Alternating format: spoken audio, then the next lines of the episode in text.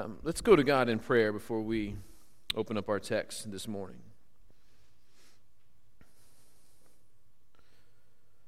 Our God and our Father, we come before your throne of grace and surrender to you the things that weigh on our hearts and our minds. And surrender to you our spirits that we may be used in a way that fits in with your will and with your desire for us and for this world. Pray that we would be still for the next few moments, God, as we open up your word, that, uh, that we would allow ourselves, open ourselves up to be shaped by your Spirit. that you would move within us, that the obstacles that stand in the pathway of our transformation would be removed, and the things that we so frequently tend to focus on and dwell on uh, would be momentarily overcome, if not permanently overcome. Pray that we may gain wisdom and insight from the study of your word. And as we leave this place, Father, may we not leave you here. May we be a people who are dedicated and committed to following your Spirit day in and day out, seeking where you would lead, searching for the places that you guide us, listening intently for the voice of your Spirit. And may we have the courage and the boldness to follow. May we be a people who uh, brazenly proclaim the good news of your Son and our Savior, Jesus Christ, in whose name we ask these things. Amen. All right. Um, Galatians chapter 6. That's where we're going to kind of start today as we uh, continue this series on rethinking uh, the church. And, and if you remember what we've talked about the last couple of weeks, uh, I'm talking about rethinking how we perceive what it means to be the church, uh, about who we are as a church, about the things that we are um, called to do and to be. Um, we've talked about community, we've talked about fellowship, um, and we've talked about adversity. Last week we talked about rethinking adversity. Uh, and, and this morning we're going to look again at another aspect of, of our body, of the, the body that we are as a church, and think about accountability um, and about what it means to be accountable uh, to one another. Um, in fact, let's look at Galatians chapter 6, verse 1 through 5. It was read for us a moment ago. Let's read it again as we get into this and think about what it means to be accountable to one another. It says, Brothers, if someone is caught in any wrongdoing, you who are spiritual should restore such a person with a gentle spirit, watching out for yourselves so that you also won't be tempted. Carry one another's burdens. In this way, you will fulfill the law of Christ. For if anyone considers himself to be something when he is nothing, he deceives himself. But each person should examine his own work, and then he will have a reason for boasting in himself alone and not in respect to someone else. For each person will have to carry his own load. A little bit of conversation about what it means to be the church, what it means to be a community, what it means to be a body.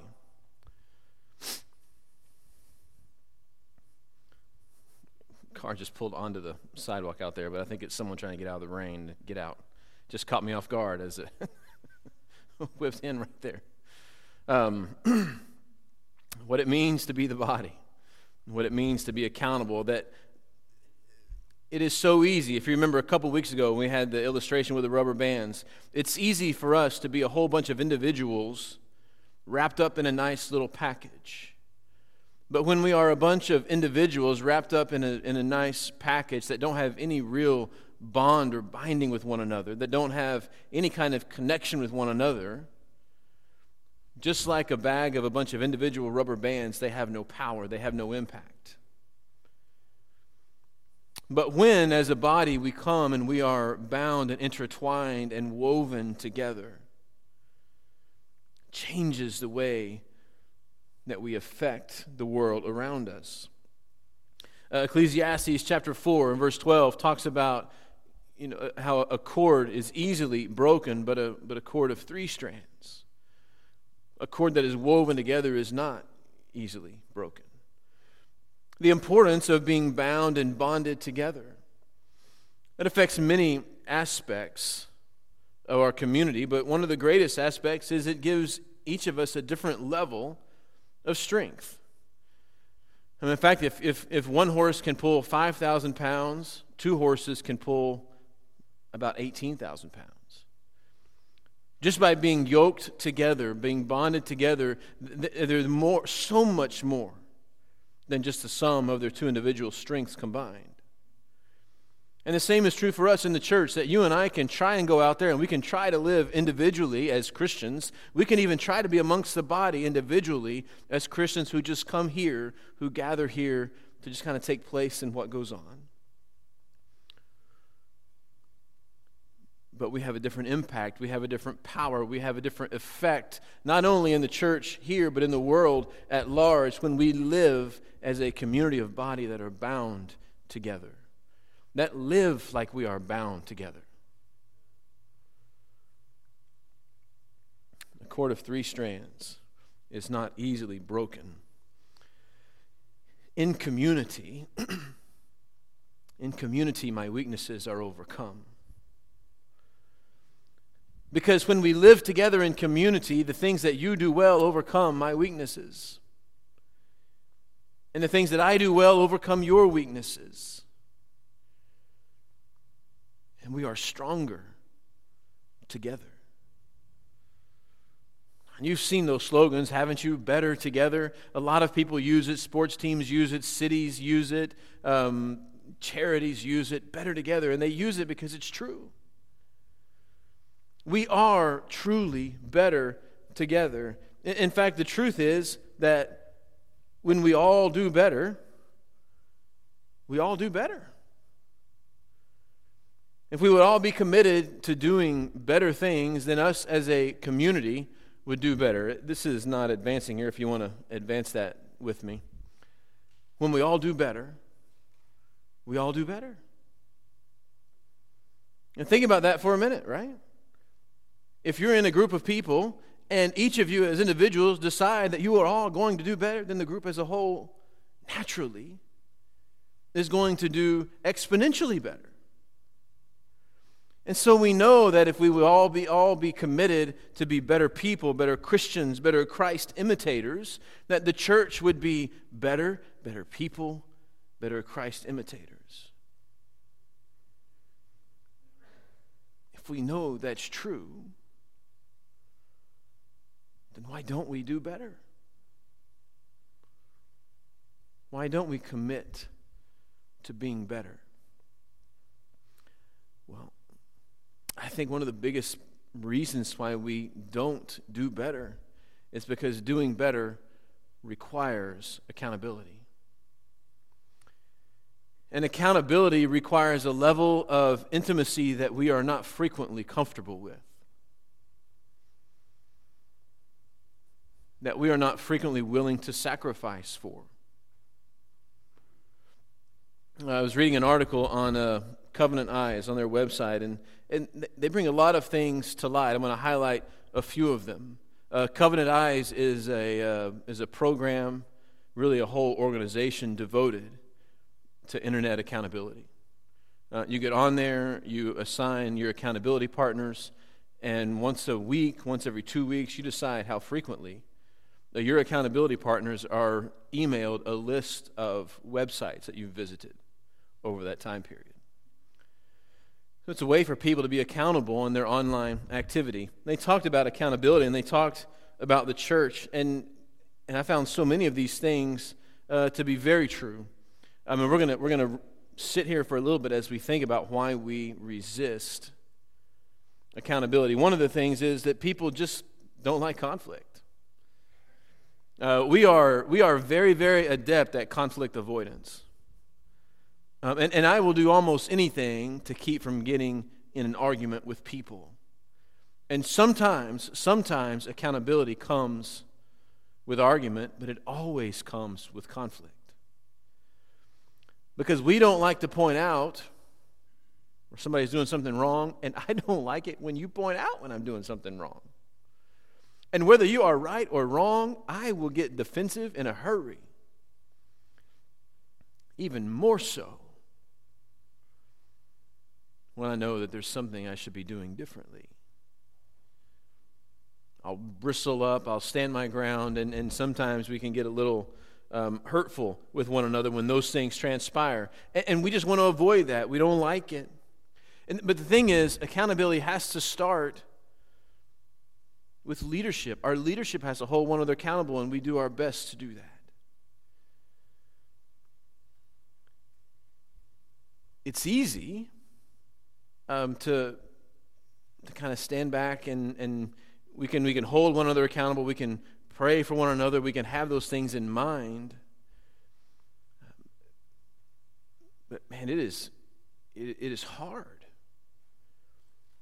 It's hard to know when the appropriate time is to go and, and to, to talk to people. It's one of the hardest things we do. It's one of the hardest things we do as Christians, as brothers, as family. It's one of the hardest things we do as leaders of the church. But it starts with us, but it doesn't end with us. Because you have the same obligation to accountability, to hold me accountable, to hold our elders and our deacons accountable, to hold one another accountable. But we have to be in community first. Because if you don't know me, you can't hold me accountable. If you haven't taken the time to have your life intertwined with mine, you've got no authority to hold me accountable. If all you have ever done with one another is, is criticize and demean and disparage, you've not earned the right to hold anyone accountable. But when we spend time together, when we commune together, when we have been in each other's homes, and when we know what happens in each other's lives, we allow ourselves that ability to say, You sure we should be doing this? Or going here or acting in such a way? And I think also we don't understand that sanctification is not an individual thing right? In order to be sanctified, for us to be purified by the blood of Jesus, it is always intended to be done in community. It's a community project that really requires the love and the care of fellow Christians to do just that. The New Testament, in many places, places great importance on community, motivating one another to love and good deeds, Hebrews chapter 10, bearing each other's burdens, we just read in Galatians 6, instructing and admonishing one another in Romans 15. This is a community thing that we do. Accountability is the same way. And people like their privacy except when they don't. Um, I like my privacy unless it benefits me. And, and I try not to think too much about how much privacy my cell phone is surrendering on, on my behalf without my request or without my authorization. And, and, so, you know, but my cell phone benefits me, so that kind of privacy I'm frequently not too worried about. Uh, and then there's the social media thing, and on social media, nothing's private. like, I'm going to share this out there, share this out there, but please don't tell anybody. Shh, it's a secret, right? Don't let this get out. We have this in mind, though, that there is some semblance of privacy in those things. But frequently in our own private lives, we have them and hold them private for that very reason. And accountability is about making myself really, really vulnerable, about opening myself up to being scrutinized, to being constructively criticized. That's just not an easy place for us to be. It is very intensely personal. And I'll tell you this I don't take accountability really well from my wife. I take it, but I don't take it well. It's not a part of my nature. Um, I take it a little worse, but still okay from my very good friends. You know who I don't take accountability and criticism from at all? I don't take it from people who've not invested in me. Because it's very intensely personal. But that's the way we are designed as the church. To have those kind of relationships that are so close and so intensely personal that we can have those conversations because we are invested in one another. Um, James 5 16 is not a suggestion, but a command. And this is something, frankly, that we're just not taught a lot about. At least not seriously. Confess your sins to one another and pray for one another so that you may be healed. Here's a command that we are given, not just as a matter of following a command. It says it's good for you. It brings healing, it brings health, it brings wellness to the Christian soul. Uh, but frankly, how many of us have experienced some very unhelpful or unhealthy accountability? Uh, we all have. And, and, that leaves us in such a way that we just don't want to try, try it again. But think about this what if we, what if we just wrote off everything that we didn't have an, a good experience with once? How many things in your life would be gone? How many things in the church would be gone if one time your, your preacher didn't preach a good sermon? Be a short service. Be like, well, we're not doing that again. That was a clunker. Throw that out and throw him out too. We're done. Not going through that again. But we know it has value. Right? Even, even in the bummer sermons, there is some value that comes out of it because that's just the way the Spirit works. We may have had some bad experiences with accountability in the past, but that doesn't negate us of the obligation of, of having that be a part of who we are as a community.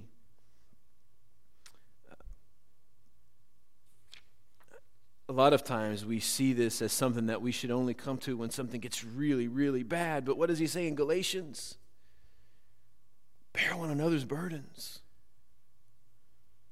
Walk alongside one another. Like this, this point of, of us coming together is not just for when everything goes haywire that we walk together with one another daily, constantly.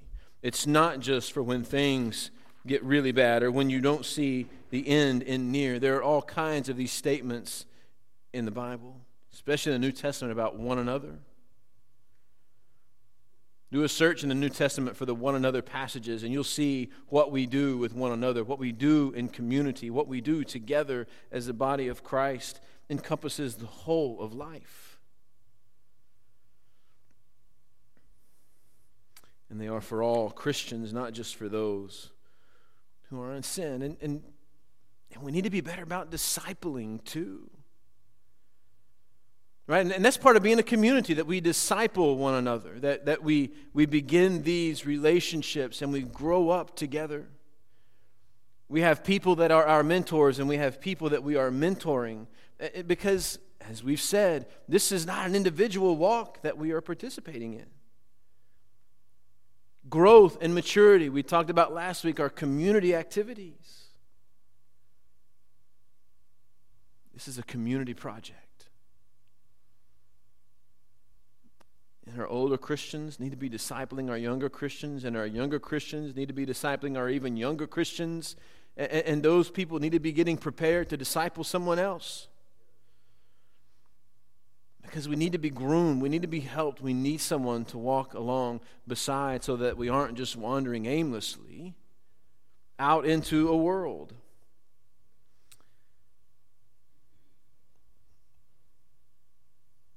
We are, we are growing to a place where we just simply lack quality friendships. Accountability is natural in gospel centered friendships. We need these kinds of friends that are mentioned, like in Proverbs men and women that will stick with us through thick and through thin, who aren't afraid to confront us, who compel us to be better, who compel us to do what is right. Because it's not only about what I can do to call out your sin, it's about opening up myself to allow you to shed a light on where I need to be better. I don't like to do that though. You know why? Because there are too many dark places that need to be illuminated in my life. And it doesn't matter how long you spend in the Bible each day. It doesn't matter how many times you've read the Bible through. It doesn't matter how long you've been a Christian. And it doesn't matter if you are a preacher or a teacher or a construction worker or even a lawyer or a car salesman. You need accountability. None of us are immune from those dark spaces that need to be illuminated. But how can I put myself in a position to be examined if we don't have true friendships? And friendships are getting harder and harder to come by because life is busy. It's busy because we've made it busy. There are things that compete for our time over and over and over again. There are family activities, work activities, church activities, community activities, all kinds of things pulling at our calendar saying, come over here and go over there. And then there are other things that go on that we have obligations for where sometimes it seems like we don't even know which end is up.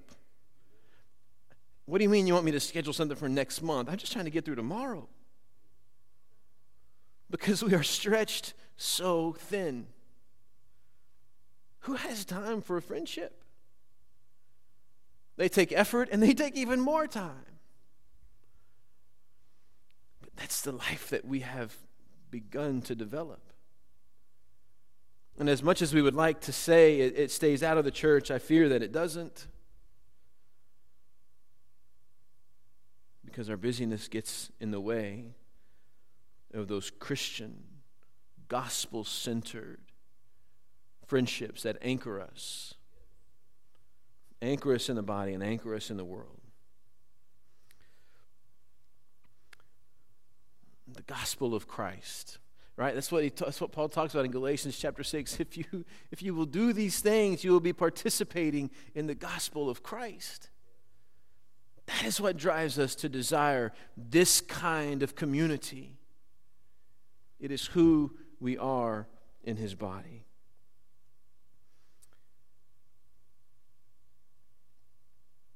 It's not condemning, it is gracious, it is loving, and it's compelling accountability that brings a community together instead of driving it apart. It is gracious and loving accountability that proclaims what life is like in the body of Christ to the world in a true and remarkable fashion.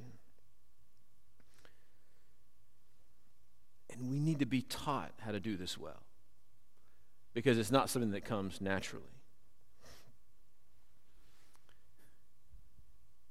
Rethink the church.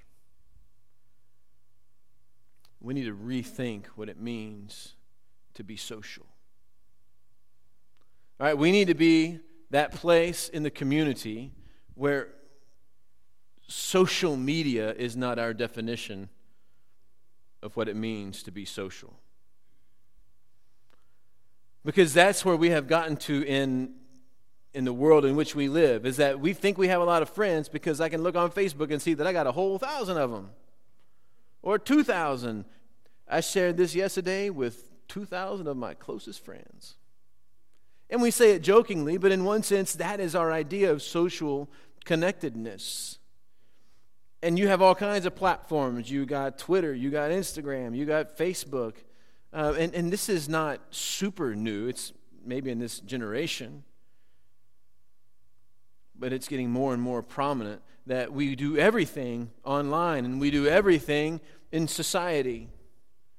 And we think that because we are so connected with so many people on so many different places in the world, that we know what it means to be social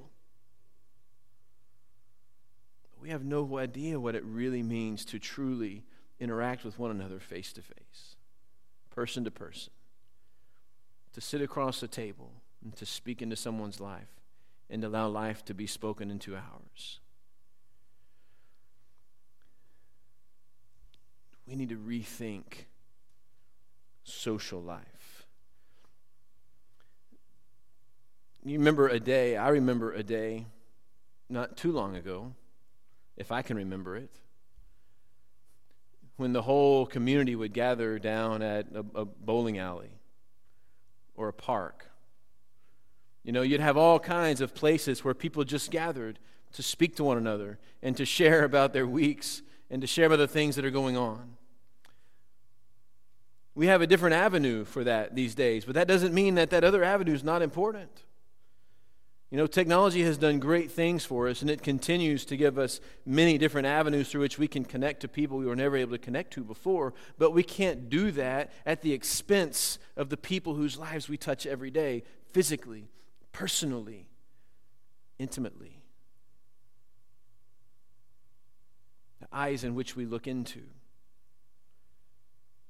But we're not looking into anyone's eyes usually. In fact, frequently, we're not even looking into the eyes of the other drivers. I'm just watching that little lane line out the corner of my eye because I got great peripheral vision. Yes, I'm only going 35 on the highway, but that's okay. I'm being safe.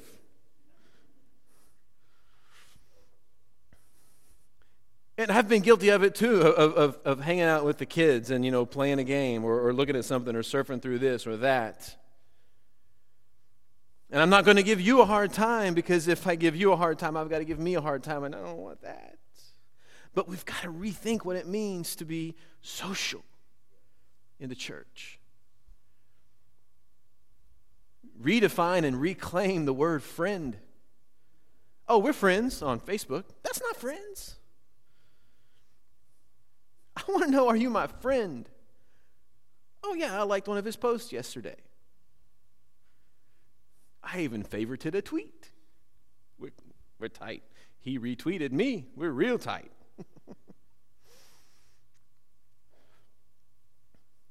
I know it's funny. Uh, maybe we laugh so we don't cry because we realize that it's really a difficult place to be. And we got to work to keep that out of the church to make sure that this is a space where we can come and be so close and so intertwined with one another that we reclaim what it means to be friends, we reclaim what it means to be social. And the biggest challenge that we face today in the church is attendance minus participation. It's people that show up, do their due diligence, and then walk out the back doors and don't even think about this place until another week passes and it's time to get up and come in and do my due diligence again. Attendance without participation. Too many times, too many families, too many people come into service on Sunday. There we go. Now, and don't have any idea and don't even think again about it until it's time to come again.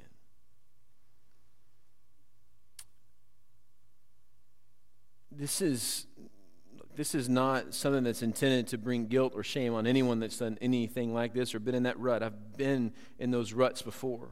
Get into them frequently where all I want to do is just show up, keep my head down, not get noticed, and then go about my life because I'm busy.